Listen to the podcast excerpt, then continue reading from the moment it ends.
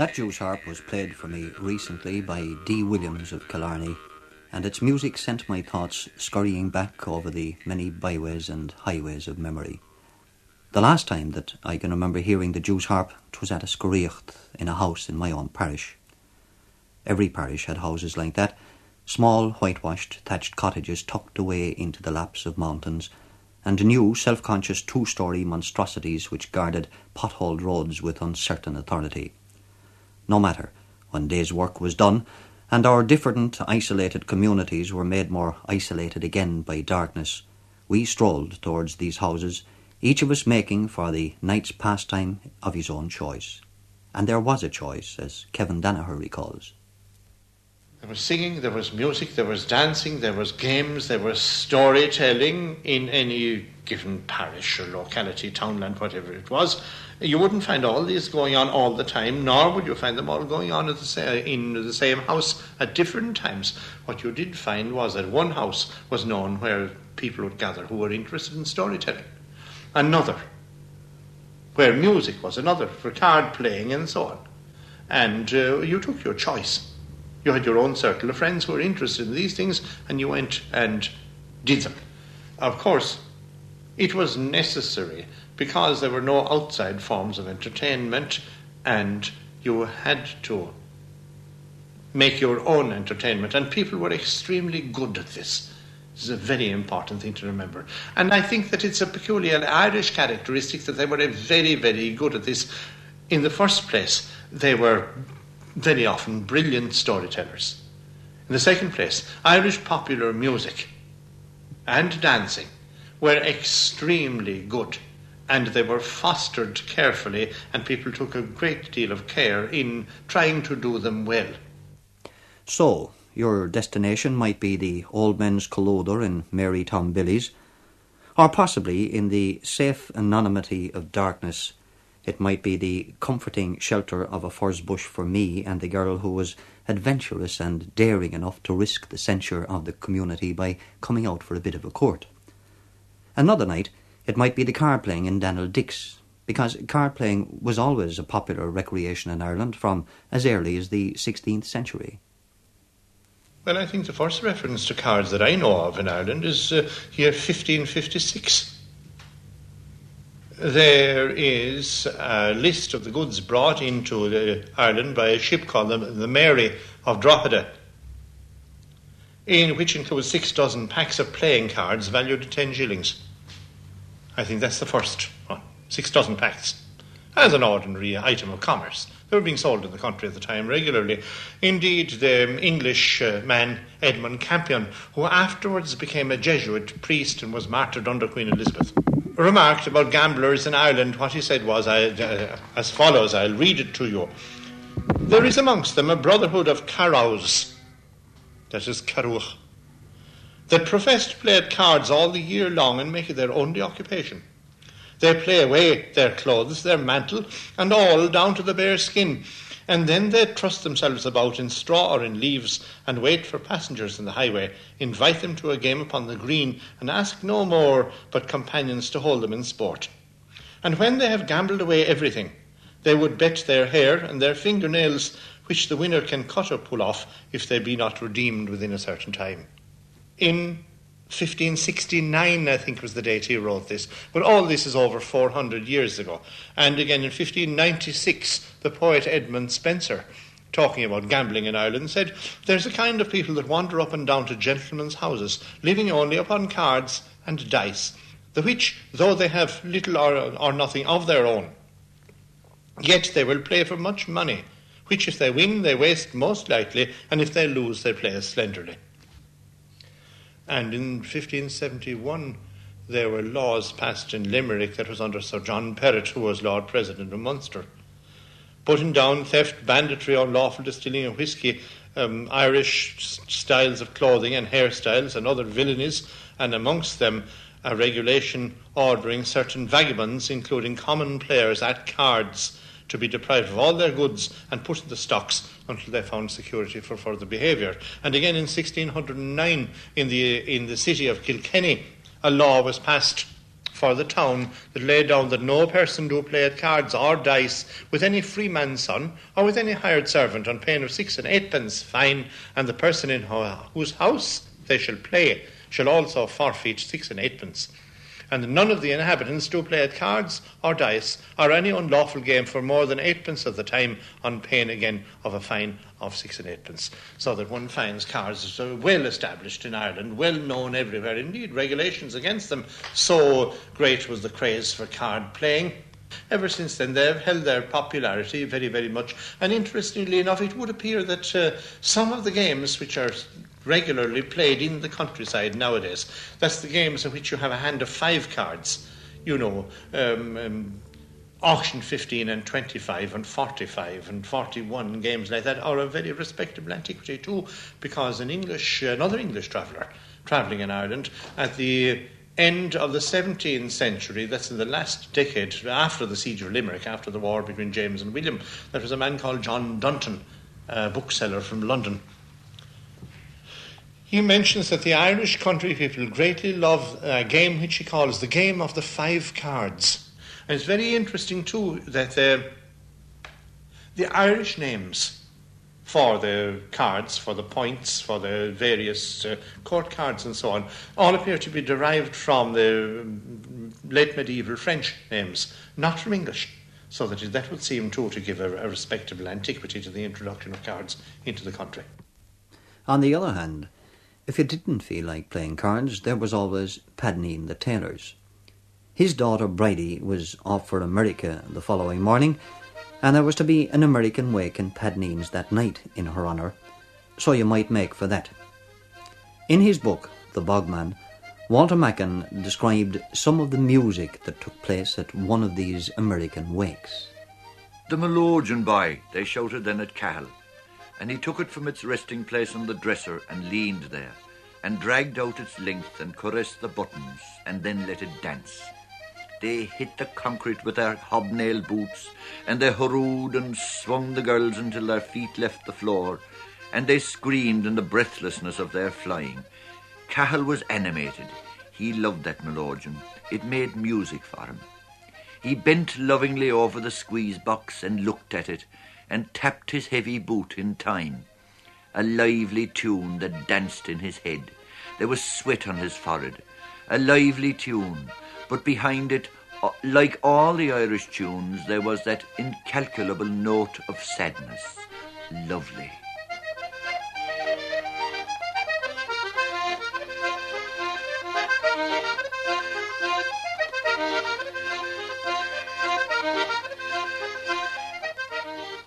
He ran his fingers up and down with a brand of variations of his own that brought a roar from the men and a shrill scream from the women, like as if somebody had run a finger up and down their funny bones. Ha! That got him. Did you see that now?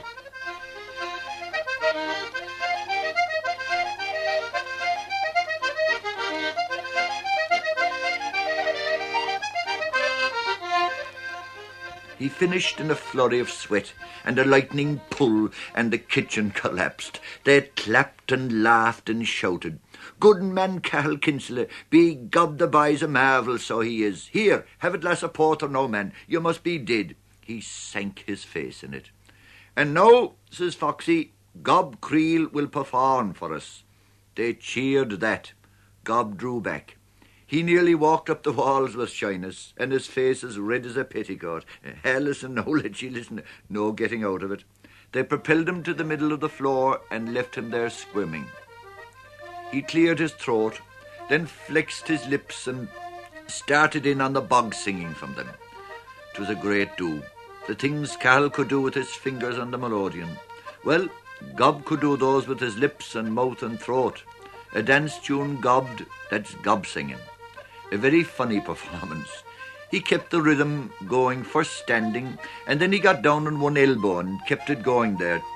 Then he sat on the floor and gave it to them from there. Then he stood on his head and gave it to them between his legs and from every conceivable angle you could twist the body. I tell you, you haven't seen or heard or watched rhythm if you haven't seen or heard a good gob singer. He brought the house down, Gob did, and they gave him a great hand so that he, he pulled the speck of his cap all the way down until it covered his eyes and his blushing face, and then he hid himself away in a corner.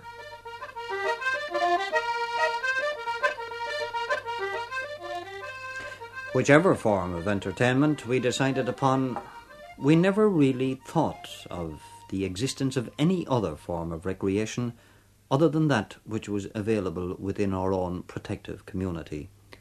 It was, to a large extent, both fulfilling and satisfying. Indeed, in many cases, it also provided a general kind of education.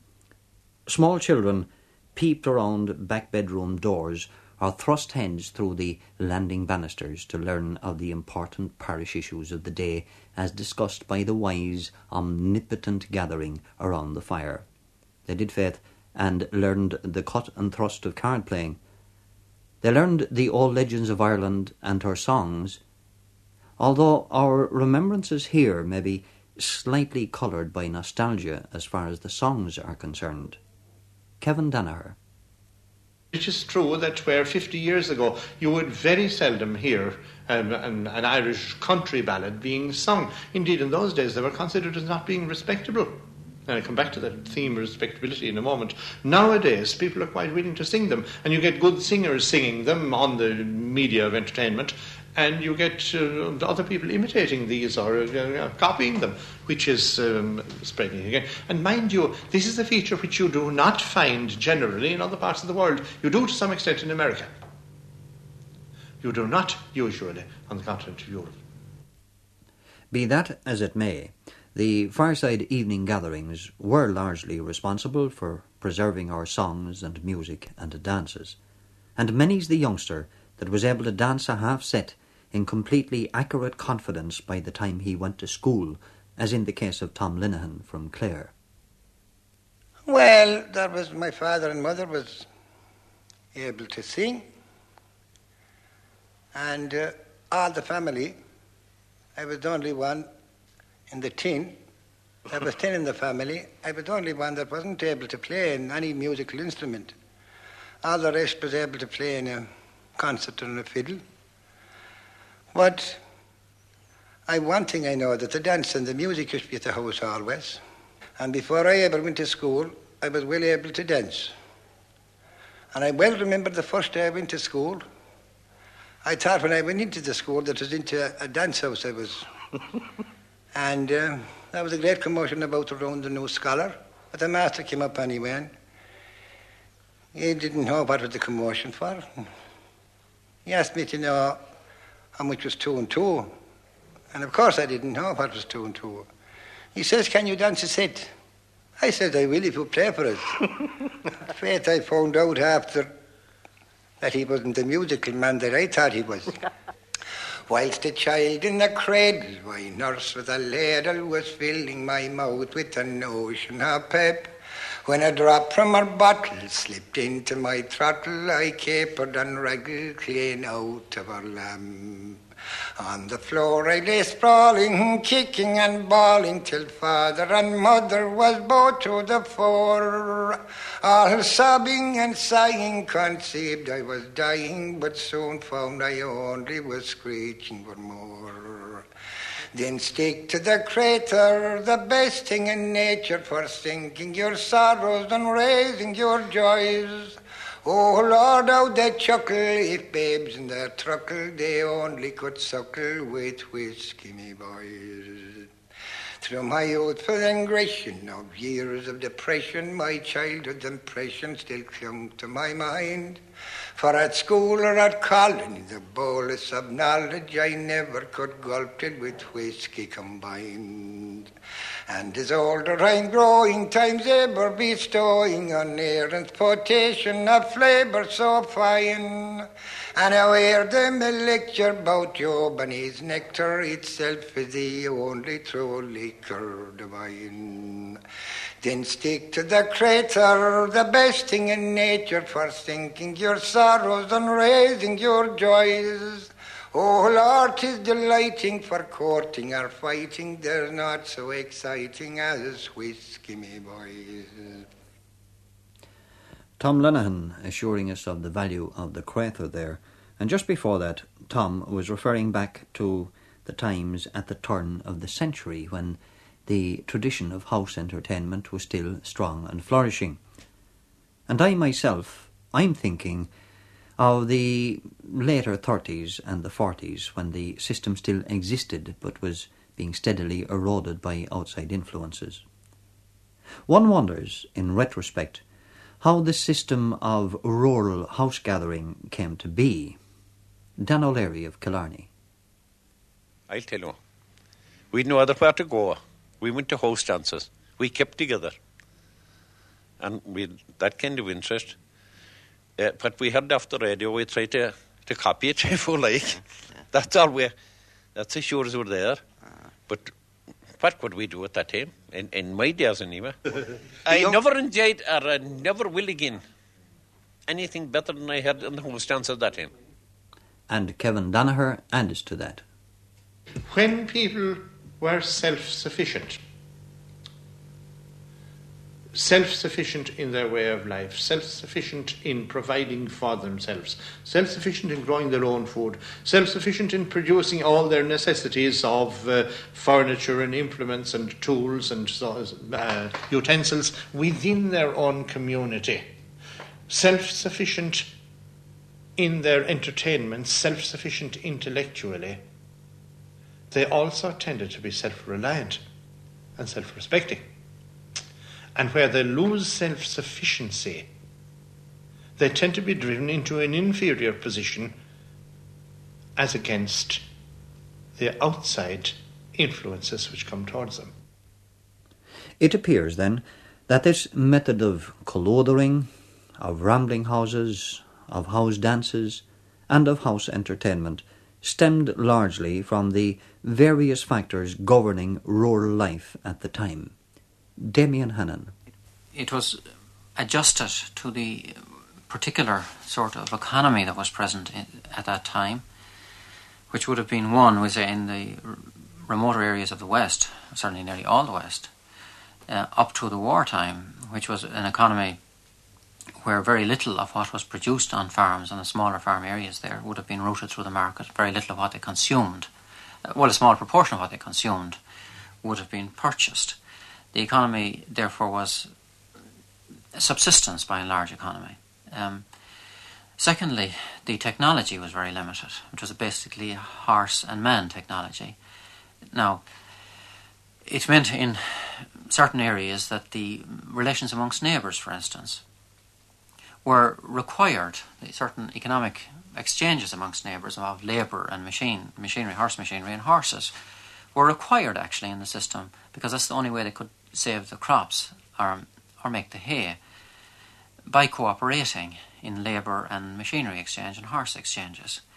It meant that any particular farmer who wanted to, you know, save his crops didn't have to have two horses. Um, he didn't have enough ground anyway for them, but that he required two horses for many jobs. Or he required a single horse if he didn't have one. But he could exchange with his neighbours and they could cooperate with, you, with each other within a very small farm technolo- technological situation. Mm-hmm. Now, that, I think, therefore, if you look at the neighbourhood exchanges, they were related to a particular kind of economic and technological system. Um, that has changed. Now, it was attuned to the time.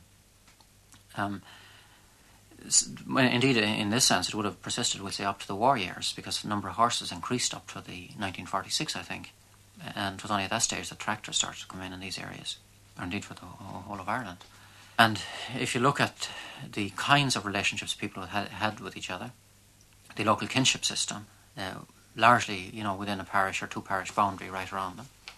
Um, marriage would have been highly local. I mean, uh, intermarriage would have been very um, limited within a parish boundary or two parish boundary right around by the uh, extent to which people could meet one another if they were limited to walking and going by horse.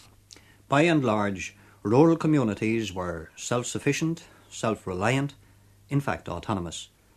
The family unit made a community, and the community in return governed the family unit.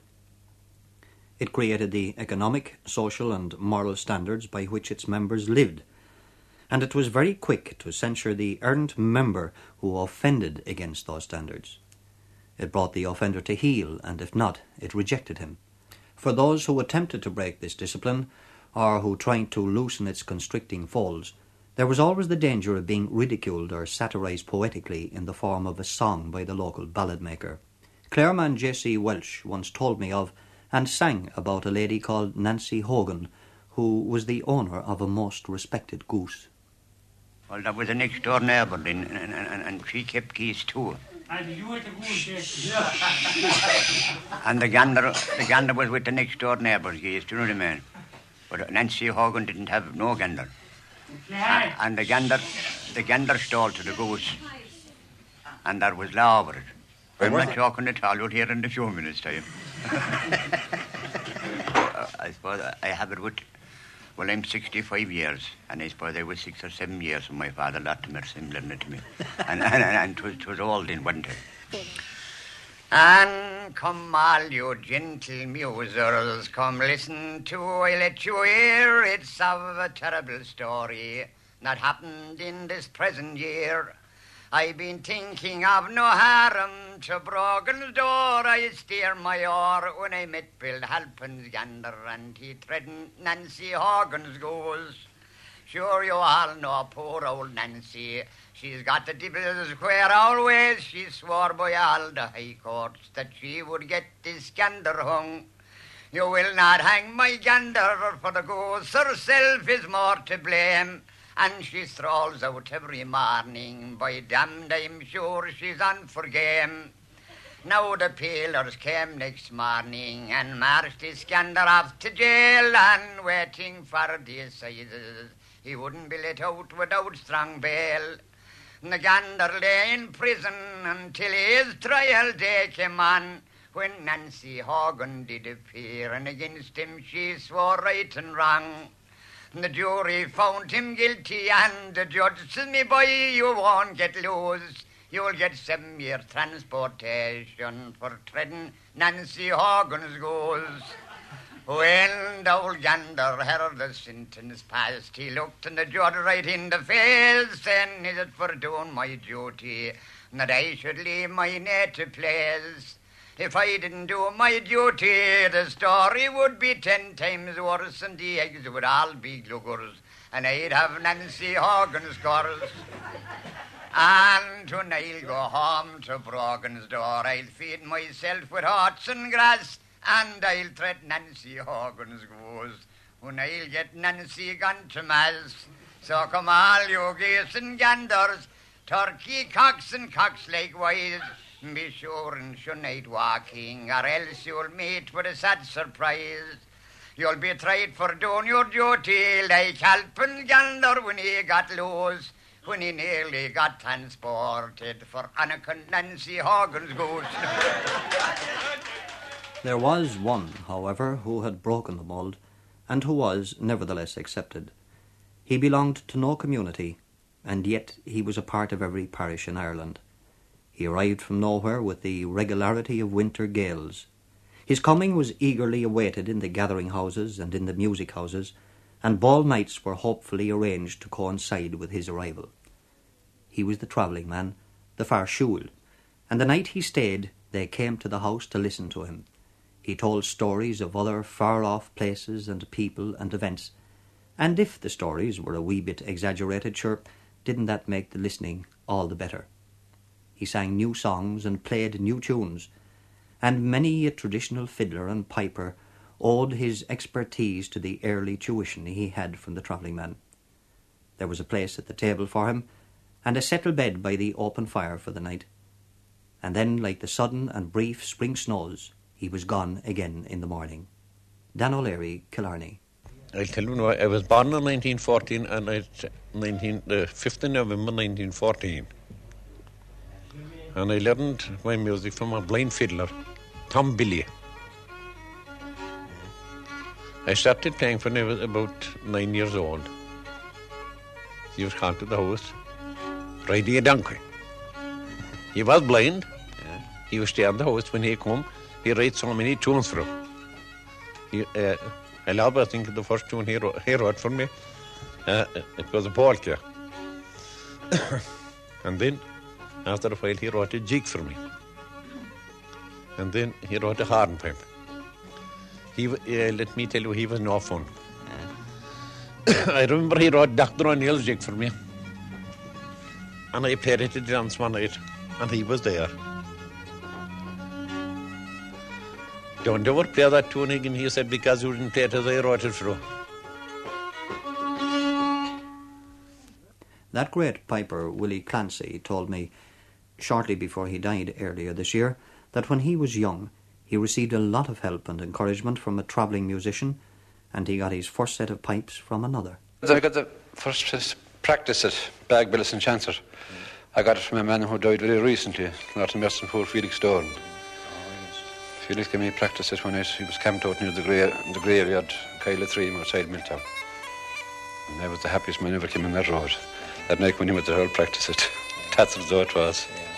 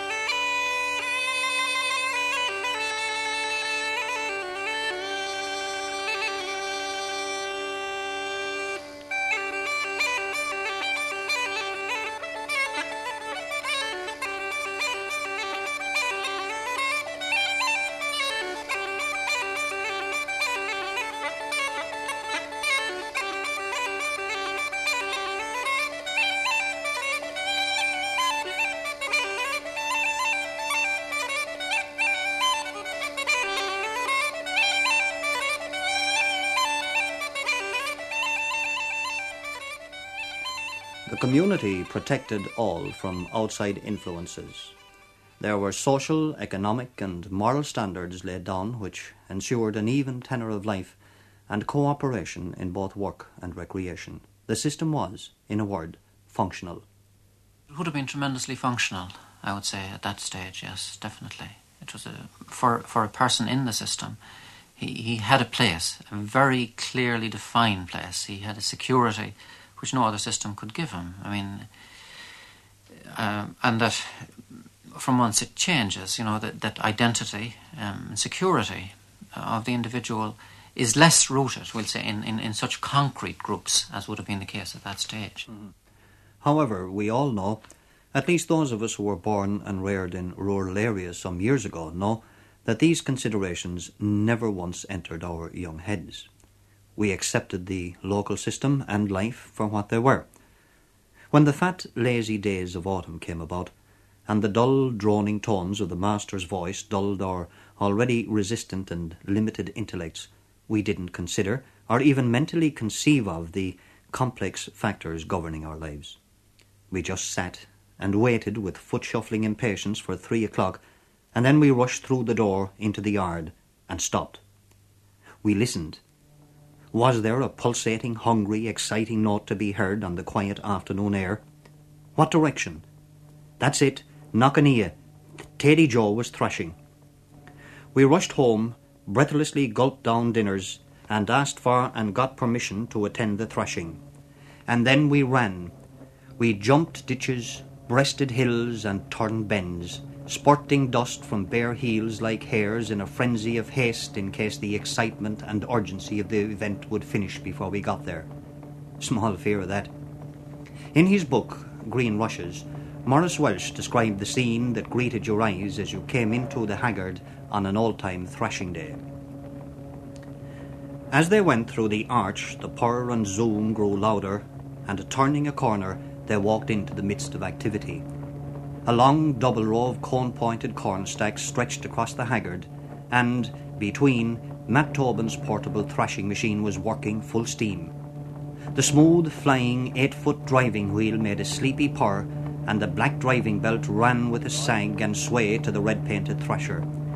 Up there on the platform, bare armed men were feeding the drum with unbound corn sheaves their hands moving in a rhythmic swing.